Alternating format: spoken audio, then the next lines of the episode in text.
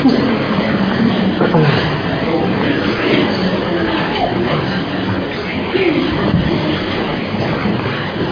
be in Numbers chapter 12 today. Numbers chapter 12. You can be turning there. One of the things that sets the Bible apart from all other books, not just other books written, but all other books connected to religious groups, is that the Bible is at the same time divine and completely human. It's not like other books that people try to put together, books that are contrived, books that, that people want to make come across as holy. There are things in the Bible that, gang, if I was God, would not be in the Bible. Embarrassing things. Things that my leaders do. Things that, that my followers do that are so messed up. I would just think, keep it out like this microphone. Keep all the stuff out of Scripture that could possibly embarrass or possibly make things not seem quite so holy. You read about things like we're going to read this morning and you wonder, Lord, do you really want to present these people in this light? Father, it might undermine all that you've done through them. These are supposed to be the top-notch leaders of Israel, who we're going to look at this morning. And yet their behavior is so absolutely juvenile, so incredibly human, that it makes me wonder why it's in there. But you know, it makes the Bible all the more real. Because God is not always concerned with how things look. He's concerned with the truth what really happened, what really went on. And so in Scripture, we see these stories of, of mammoth failures on the part of great leaders. We recognize how human they truly are, and at the same time, we see even more so how vast the grace and the love of God is for us. Numbers chapter 12, beginning in verse 1, says, Then Miriam and Aaron spoke against Moses because of the Cushite woman whom he had married for he had married a Cushite woman. And they said, Has the Lord indeed spoken only through Moses? Has he not spoken through us as well? And the Lord heard it. Let's pray.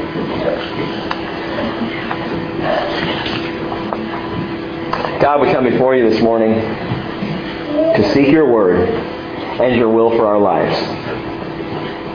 Father, we recognize that we are approaching in Scripture today. I, I recognize, I studied it. I know we're looking at something that is so basic to our human makeup and to our sin nature that, Father, it, uh, it will affect or should affect us all.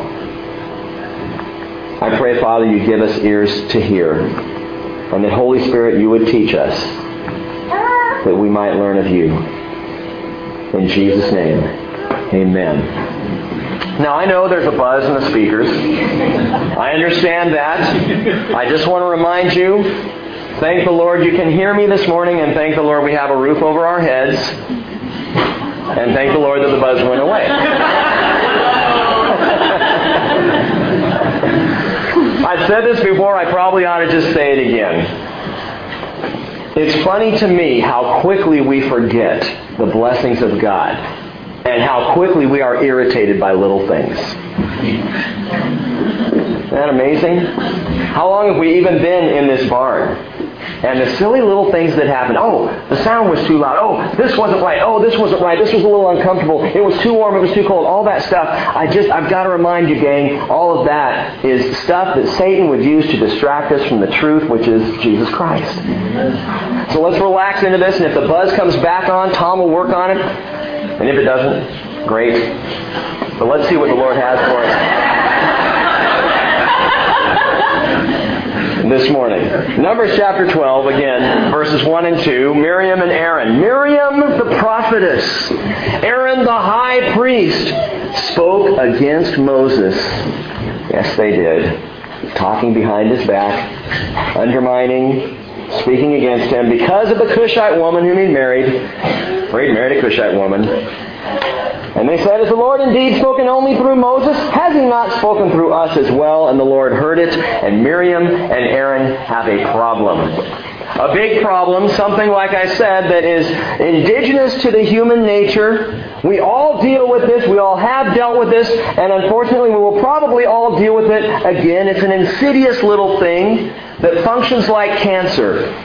It eats away at us. It makes the good cells in our bodies to devour each other. It's a sin condition.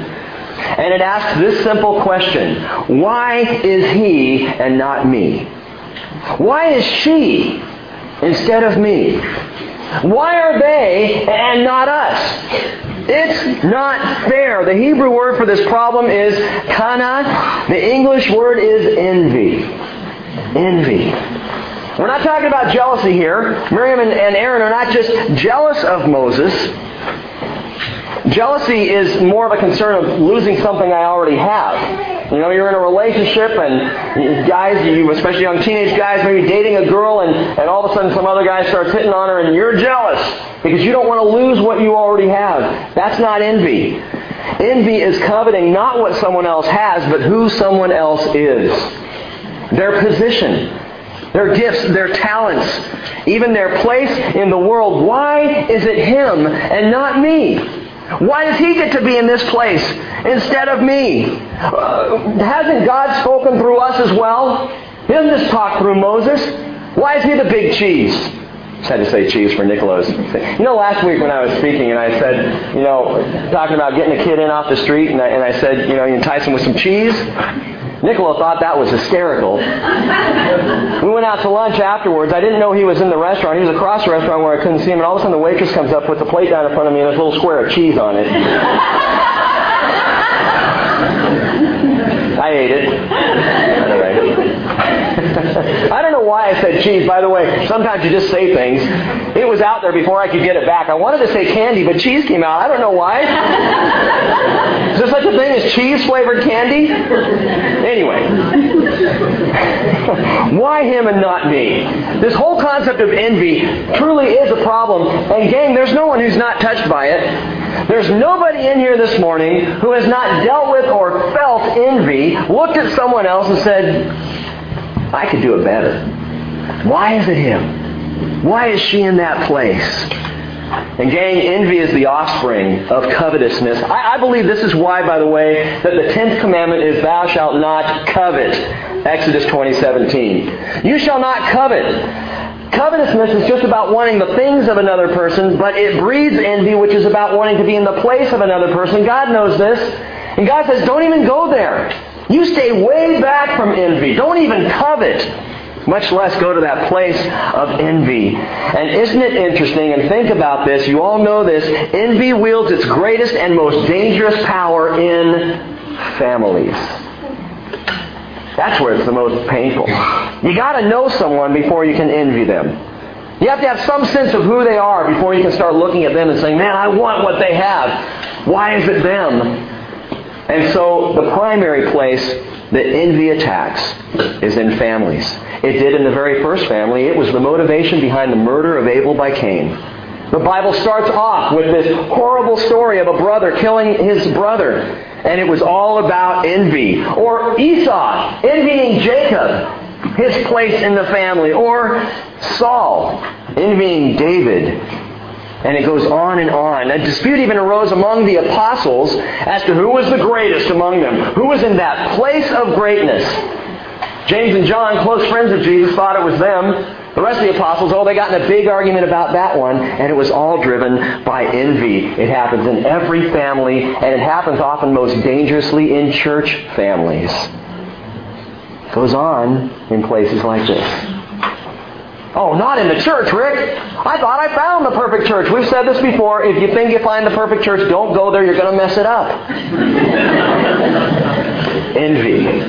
Paul writes in Galatians chapter 5, he says, verse 14, the whole law is fulfilled in one word in the statement, you shall love your neighbor as yourself, unless they have more than you have.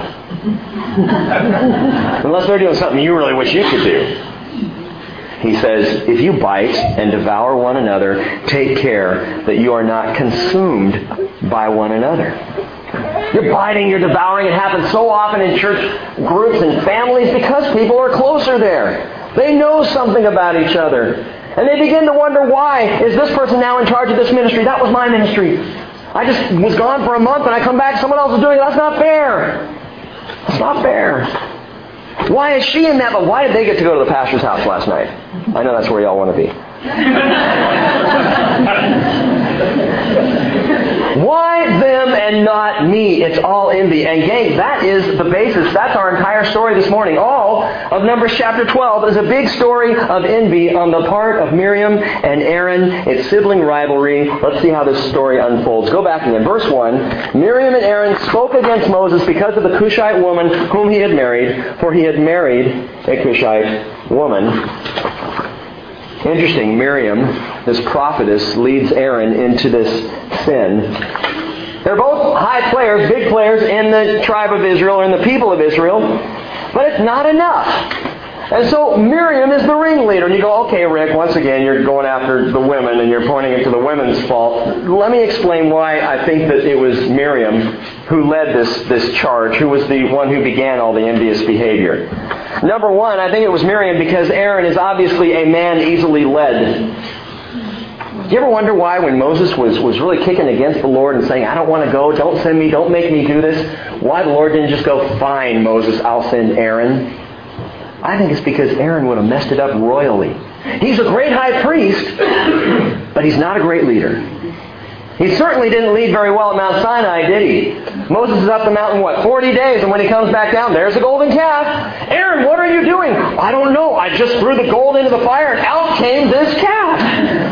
I, the people made me do it, which is not something a good leader says. The people made me do it. I had to do it because that's what the people wanted. Poor leadership, Aaron. He's very easily led. The other thing here is you look at verse 1. Miriam's name is listed first, which is uncharacteristic in Scripture. Typically, the man's name will come first and, and then the woman's, but Miriam's name is first. It signifies something. It indicates seniority in the situation. But if you still aren't sure why, or if you still don't believe that Miriam is the one who's leading this envious charge, listen. The word spoke spoke in the Hebrew is written in the feminine form, which connects it to the woman. You could almost translate it Miriam spoke to Aaron against Moses. But whichever way you look at it, these two, the older brothers and sisters, remember, by the way, Moses is the younger of the family. He's the younger brother. And Aaron and Miriam now are together and they're beginning to be back and forth together. My Moses this, my Moses that. How can he do That's not fair. God speaks to me too. Why speaks to me? I know he did. And off they go. Just stay there. But you know, the problem that often accompanies envy is gossip. You envy someone, you want what they want, the position they're in, and so you begin to find little chinks in their armor, things that are wrong with them, and immediately take that to your closest confidant. Well, you know, what's going on over there? Have you heard about this? Have you seen what's going on? I just don't think that's right. I think we ought to pray for him. The problem with Miriam is she didn't take the concern to Moses, she spoke against Moses. And that's where envy takes us, gang. Jesus said in Matthew 18, 15, if your brother sins, go and show him his fault in private. If he listens to you, you've won your brother. And you realize how many church splits and divisions and fights, how many little bitty things that go on churches would not happen if we just followed Jesus' advice. You got a problem, you go to the person that you have a problem with and talk to them. What's absolutely amazing is how often it stops right there. It's dealt with. It's over. Done. But instead, we think, oh no, I, I can't I can't take this. I don't want to hurt their feelings. So I'm going to go talk to about 12 other people. and we'll see how that goes. I'd rather vent to someone else. Get together and pray for them. Share my concerns but gossipy commiseration, gang, is not the way of Jesus. It never has been. Now you might say, well, Rick, what if the concern is truly legitimate? What if you see someone doing something and you know they're headed down a path of sin, you know it's wrong? Guess what? It doesn't matter. It still doesn't justify gossip. It doesn't justify envy. They may have had a case here, by the way, Miriam and Aaron. They may have had a case to speak at least to Moses about this situation. He's married a Cushite woman, not an Israelite. You might ask the question, well, what happened to Zipporah? Zipporah, his, his first wife. Where was she? Well, the last time we see Zipporah, it's back in the book of Exodus. And her father brings Zipporah to Moses at Mount Sinai. Suddenly there's no more Zipporah. You won't hear of her another time in Scripture. It's likely at this point that she died. Remember, things were a little harsh back then. So it's likely that she passed away. She wasn't in the picture anymore for whatever reason. And the Bible doesn't tell us, which I think indicates something. The Bible doesn't tell us what is going on there. Why? Because it's none of our business. It's not important that we know. So we don't know why Moses is marrying this Cushite woman, but it could be a concern. Hey, here's the leader of all Israel. This is the man who is supposed to take them into the promised land. He won't. That'll come later in the book of Numbers. But he's supposed to be their great leader, and he's marrying outside of the faith. He's marrying outside of the group. That's a legitimate concern. It's reason for Miriam or Aaron to go up to Moses and say, Do you think this is a good idea? To marry this, this outsider, this Cushite? Should, should you be doing this? But the bottom line, gang, is God doesn't address that. He doesn't deal with it. It's not the issue. The issue of this story being in the Bible is envy. How do we know? Listen to what Miriam and Aaron say to each other. Has the Lord indeed spoken only through Moses? Has he not spoken through us as well? Not a word about the Cushite woman there. Suddenly not concerned about the Cushite woman and the marriage. Now they're concerned about who's getting spoken to. Don't we have some authority here? Shouldn't we be able to lead these people? If Moses isn't going to do it, he's off doing his own thing with his Cushite. It's not really fair. It's not fair. It's not fair. What about us? Do you ever find yourself in that place? Man, it's just not fair. Why is it always him? Why she picked? Why is that person in that? I wanted to be there. That was the position I was shooting for. Why not me? It's interesting that envy is often cloaked with valid concerns. But what it really is, these valid concerns are just smokescreens for what's going on underneath, for the real motivation, the motivation of the heart. And you might be truly concerned for a person, and even if you take that concern to the person, I would advise you to check your heart because sometimes our constructive criticism is just a way to tear somebody down. I just think you need to be aware of this, Rick. The fact that you don't wear belts on Sunday morning is making me a little uncomfortable, and I think you should watch that. Or sarcastic humor. That's another way. We just rip into people, isn't it? Find someone I'm envious of, and every time I'm around them, all I do is rip on them. we're just sitting around, we're just having a good time. But they walk away feeling kind of hurt. That's what envy does. Gang, constructive criticism, sarcastic humor, all this stuff is just a smokescreen for what's really going on underneath. James chapter 4 verse 1, James says, What is the source of quarrels and conflicts among you? Is it not the source of your pleasures that wage war in your members? You lust and you do not have, so you commit murder. And you might say, Oh, I'm out. Verse doesn't apply to me. I've never committed murder. No, but I imagine most of us have committed verbal homicide. James says you're envious and you cannot obtain, so you fight and you quarrel. And we say, hey, I'm not a fighter, I'm a lover. like Michael Jackson, you know. Well, hopefully not like Michael Jackson.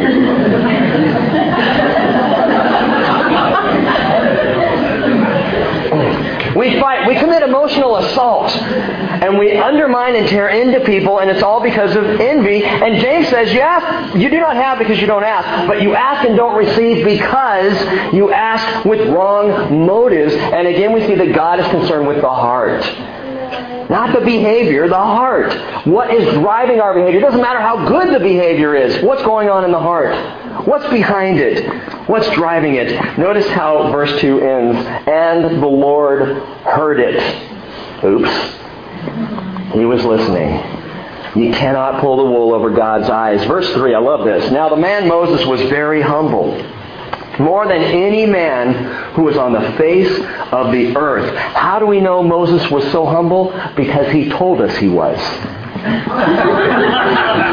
he wrote numbers.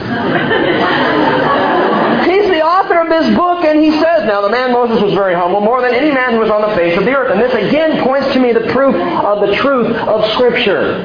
Because if you were truly the most humble person on the face of the earth, you would not write that.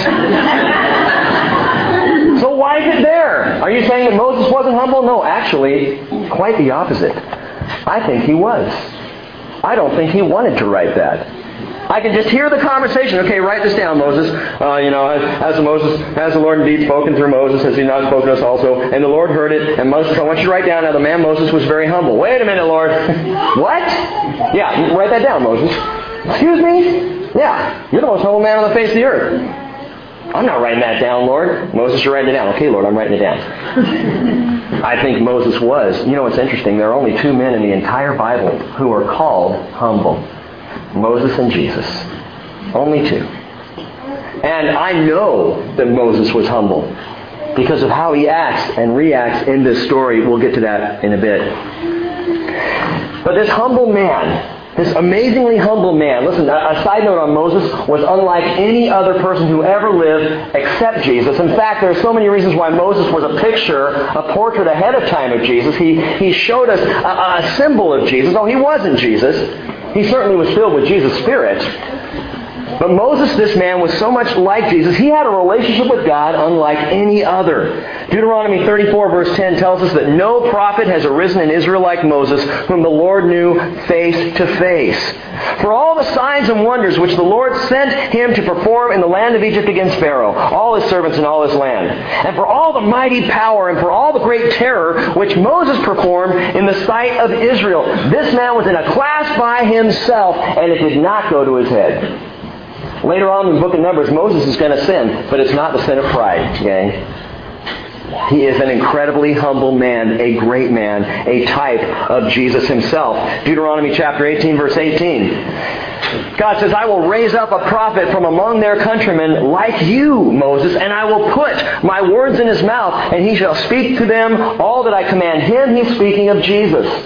Two men, Moses and Jesus, both humble but this is a problem for Moses. Often it is a problem for a humble person because Jesus declared in Matthew 13:57, "A prophet is not without honor except in his hometown and in his own household," which is why envy tends to be such a problem. In the household, in the family. So Moses and so Miriam and Aaron are going after their little brother. They're trying to take him down until Father steps in to honor his prophet and deal with this dysfunctional family crisis. Look at verse 4. This is great. Suddenly the Lord said to Moses and Aaron and to Miriam, You three, come out to the tent of meeting. So the three of them came out, and I've done it with my kids. All right, all three of you, downstairs on the couch right now, we're having a conversation. And that's what God's doing. I don't want the rest of Israel there. By the way, once again, it is not their business. It's not their business. There will be things going on here, folks, that you'll see kind of from the side and you go, well, something's strange there. And people will come up right up, and I can't even tell you how many times this happens. Someone will come up to me and go, hey, what's going on? I, I gotta know. And that's the motivation. Why do you have to know? Well, because I don't want anything hidden in my church. Okay, great. There are going to be things hidden. There are going to be things that are not shared. There are going to be things going on. Why? Because it's none of your business. I love you, but it's none of your business. It's the person's business who it affects. Or if you'd rather, what we could do is we could have everybody fill out kind of a, a, survey of every bad thing in your life, and we'll just flash it all up here every Sunday morning. That way everybody knows everything, and no one has to worry about it. I think you'd agree it's best that we not know everything about what's going on with each other. So God calls these, these three out, deals with this family, deals only with those who need to be dealt with, doesn't deal with them in front of all of Israel, pulls them aside into the tent of meeting. And verse 5 tells us, Then the Lord came down in a pillar of cloud and stood at the doorway of the tent. And he called Aaron and Miriam, and when they had both come forward, now Moses has stepped back a bit, he said, Hear now my words. If there's a prophet among you, I, the Lord, shall make myself known to him in a vision. I shall speak with him in a dream. Not so with my servant Moses. I love how he calls him my servant Moses. Moses has stepped back. He knows he's been railed on. And he's got to be just kind of, you know, shuffling his feet back there. And, and he hears this. God is standing for Moses. This is my servant you're messing with. He goes on and he says, He's faithful in all my household. And when I speak, with him I speak mouth to mouth, even openly, not in dark sayings, and he beholds the form, or the word there, manifestation of the Lord. Why then were you not afraid to speak against my servant, against Moses? In other words, Miriam, Aaron, how dare you? Do you have any idea who you're dealing with here?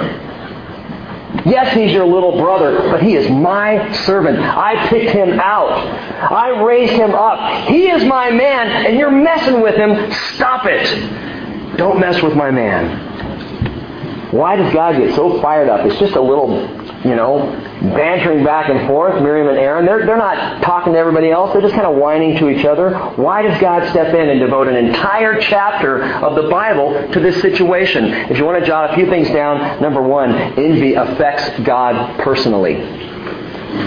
Don't you think that your envy, your you know, frustration with another person is just about you and them? Your envy, my envy, affects God personally. Verse 9 tells us the anger of the Lord burned against them and he departed. Again, as a father, I relate. The anger of Rick has burned against his children to the point where I just say, I got to leave the room. I will be back to deal with you little morons later. Don't call them morons to their face. I don't call you morons, Corey, okay? We're good. I have to go home. He's in the same house today, so it's got to be nice. My envy, gang, affects God personally. Did you know that your actions, your behavior can hurt the Lord? That what you do and say and how you act actually can have an emotional impact on God. That He truly is affected by how we treat each other, by what we say to each other, by how we act around each other. Paul writes in Ephesians 4:30, "Don't grieve the Holy Spirit." The reason he writes "Don't grieve the Holy Spirit" is because you can grieve the Holy Spirit. If we couldn't grieve God, it wouldn't be necessary to say anything about that. We say don't bug each other, but no, don't grieve the Holy Spirit of God by whom you were sealed for the day of redemption. And envy, gang, is a grievous behavior because it affects the Lord. It isn't just about us. It's not just about me in my own little secret life. It hurts God. But why would it do that? I mean, what's the big deal? Why would God be concerned if I'm envious of another person? Gang, because when I envy, I call into question the wisdom and the design of God. I question where He has placed me. I question what His plan for my life is. Jesus would say it this way, actually, Isaiah says, Woe to the one who quarrels with his Maker, an earthenware vessel among the vessels of earth. Will the clay say to the potter, What are you doing? Isaiah says, This is how ridiculous this is. That I want to be over there. God, I know you have me here, but this isn't where I want to be. And I know better than you do, and I want to be over there. And God goes, Did I not create you? Aren't I the potter? Last time I checked, you were the clay, not me. And I look at other people and I want to be where they are, and God says, But that's not where I have placed you. Jesus put it this way. He, he said, Matthew 20, 15, Is it not lawful for me to do what I wish with what is my own?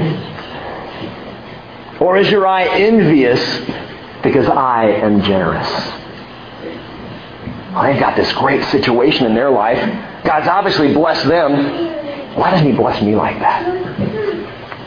And God says, hey, I, I can do what I want with those whom I have created, which is each and every one of us. If you want to kindle God's anger, if you want to hurt the heart of God, if you want to bug Him, if you want to grieve Him, envy each other. That's the way to do it. And it grieves Him. It grieves him. But envy not only affects God personally, it affects us internally. Verse 10, reading on. Verse 10 tells us, But when the cloud had withdrawn from over the tent, behold, Miriam was leprous, as white as snow. Aaron wasn't, just Miriam. God's picking on the women again. No, no, she was the ringleader.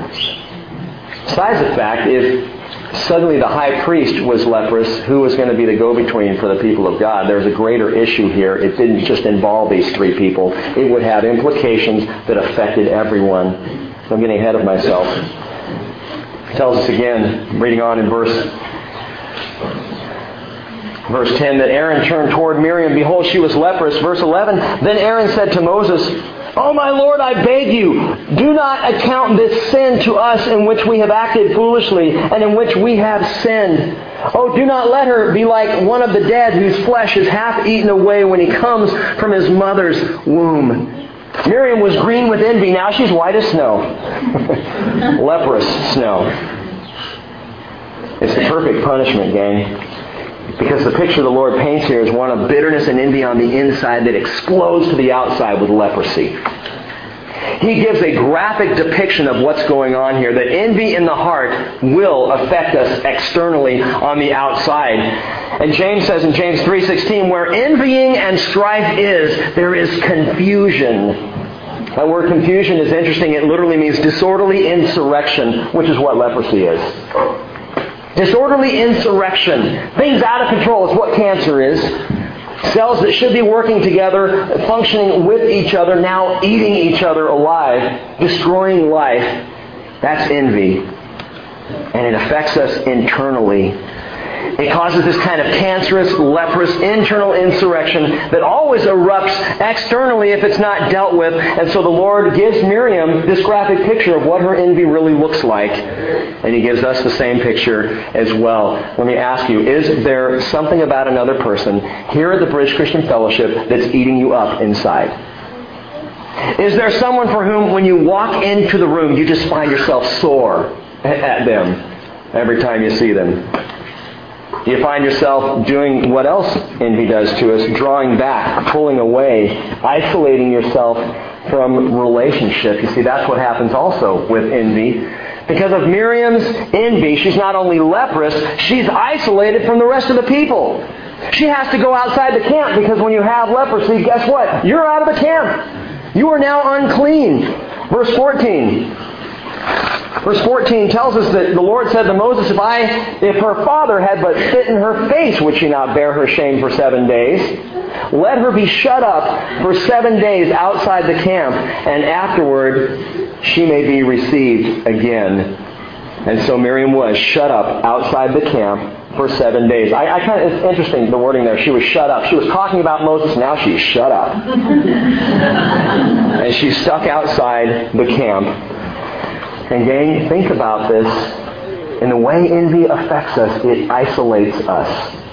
It ruins relationships. It pulls us back. This is why I believe Paul tells young pastor Titus to remind his church in Titus 3 verse 2 to malign no one, to be peaceable, gentle, showing every consideration for all men.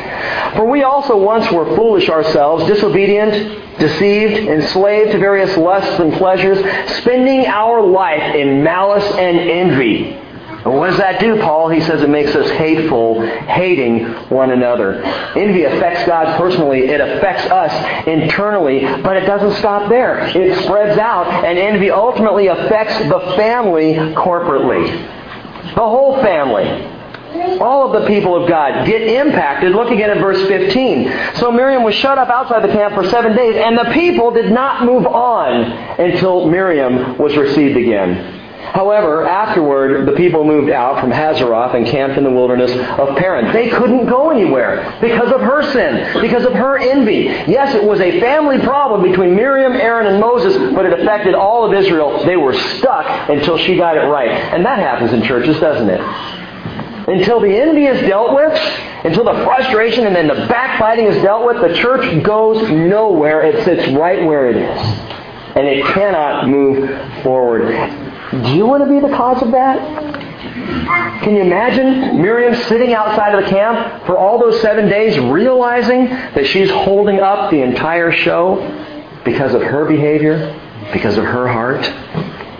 The whole congregation stuck for a week.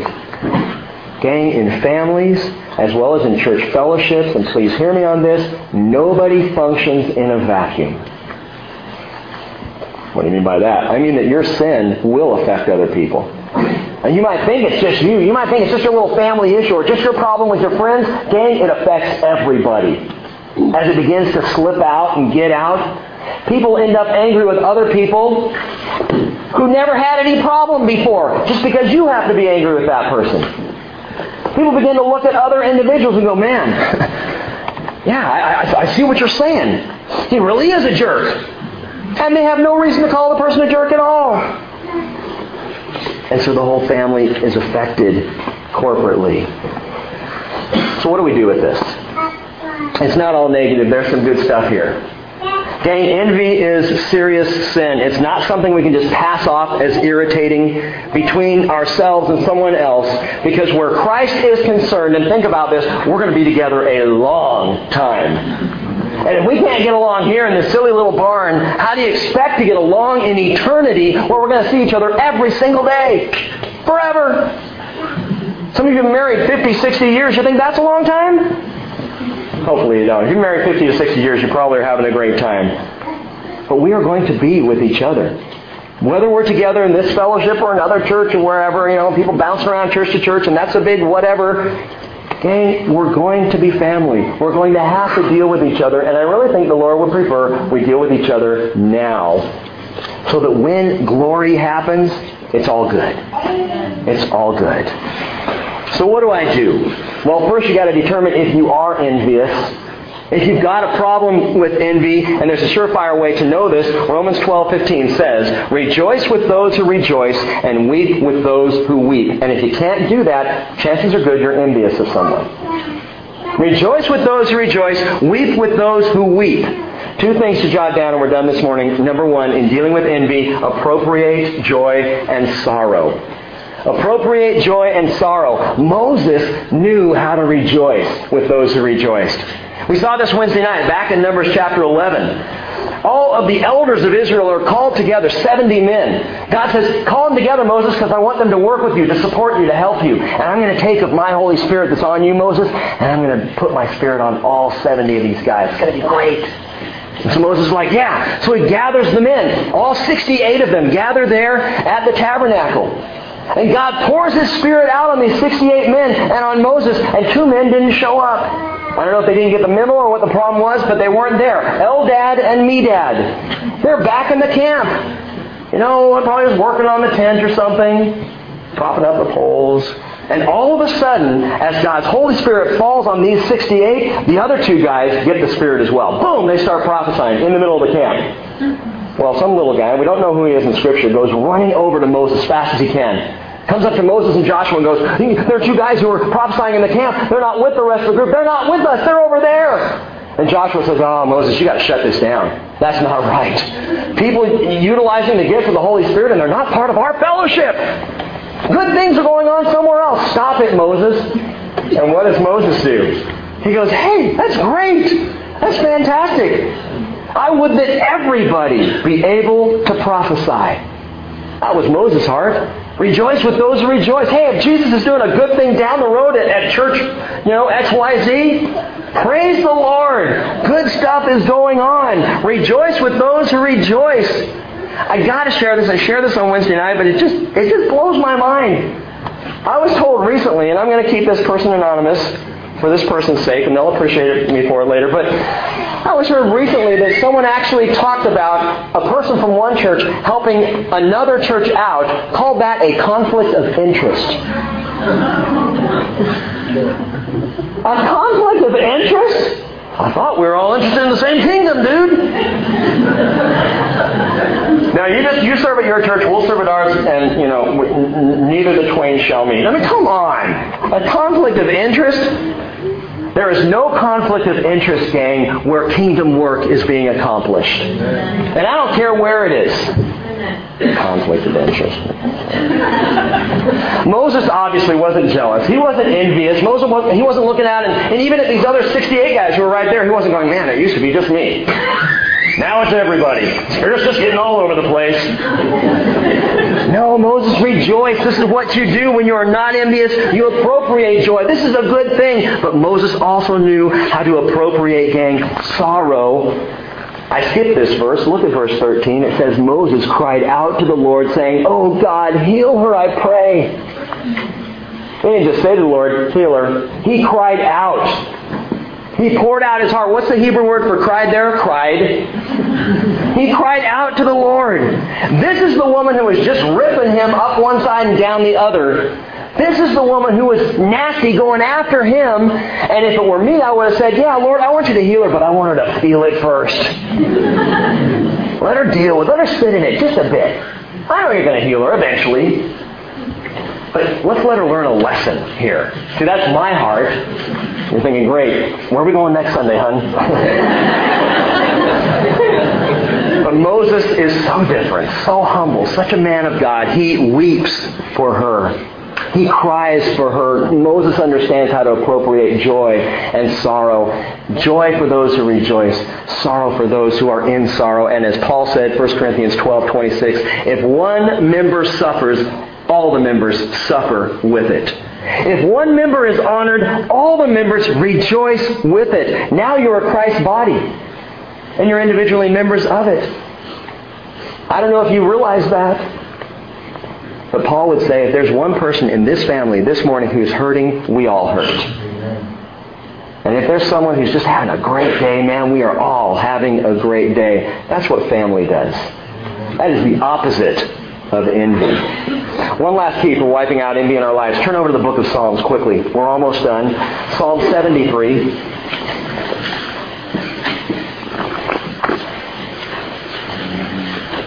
To deal with envy, we appropriate joy and sorrow, placing them where they should be, where they need to be. But we also, gain, we also, if you really want to wipe out envy in your life, and this is something I believe is a lifelong pursuit for all of us, abdicate all other things for the Lord. Advocate everything for the Lord. May the one thing that matters to you be the Lord.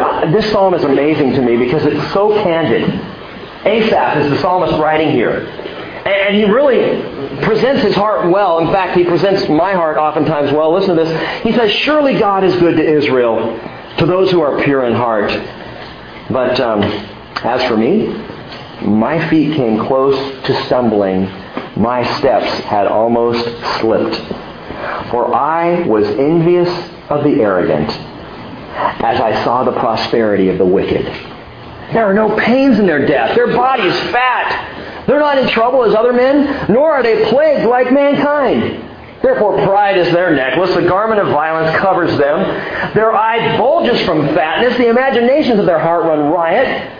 They mock and wickedly speak of oppression. They speak from on high. They set their mouth against the heavens. And the tongue parades, their tongue parades throughout the earth. Their tongue parades, Academy Awards, throughout the earth. It's just amazing. I look at these guys, they're getting all their awards and their festivities, and they're just, you know, we call them stars because they're so amazing. Oh, you know. And the psalmist is saying it's not fair. Makes me mad. Wicked people getting good stuff.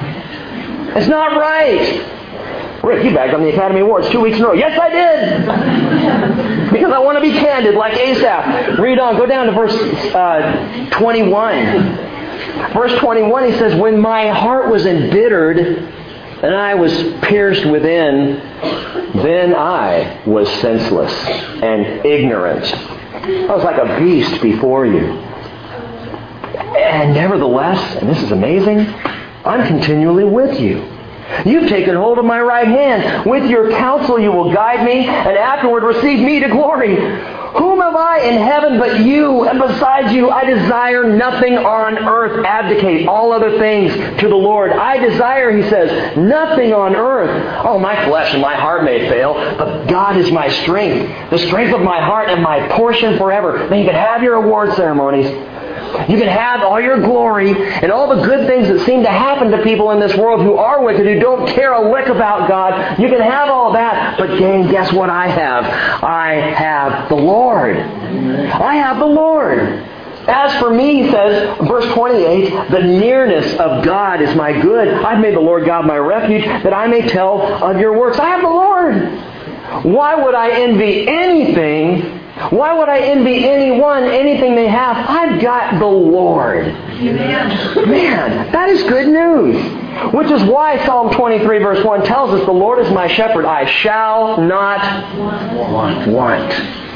I shall not envy. Because God's my shepherd.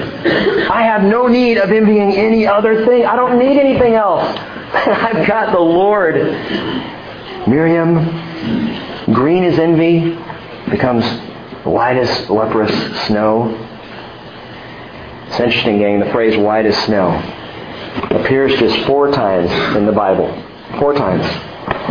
Two times, Numbers chapter 12, verse 10, and 2 Kings 5, 27, both speak of leprosy. A third time described Jesus in his glorified state when he was on the mountain of transfiguration.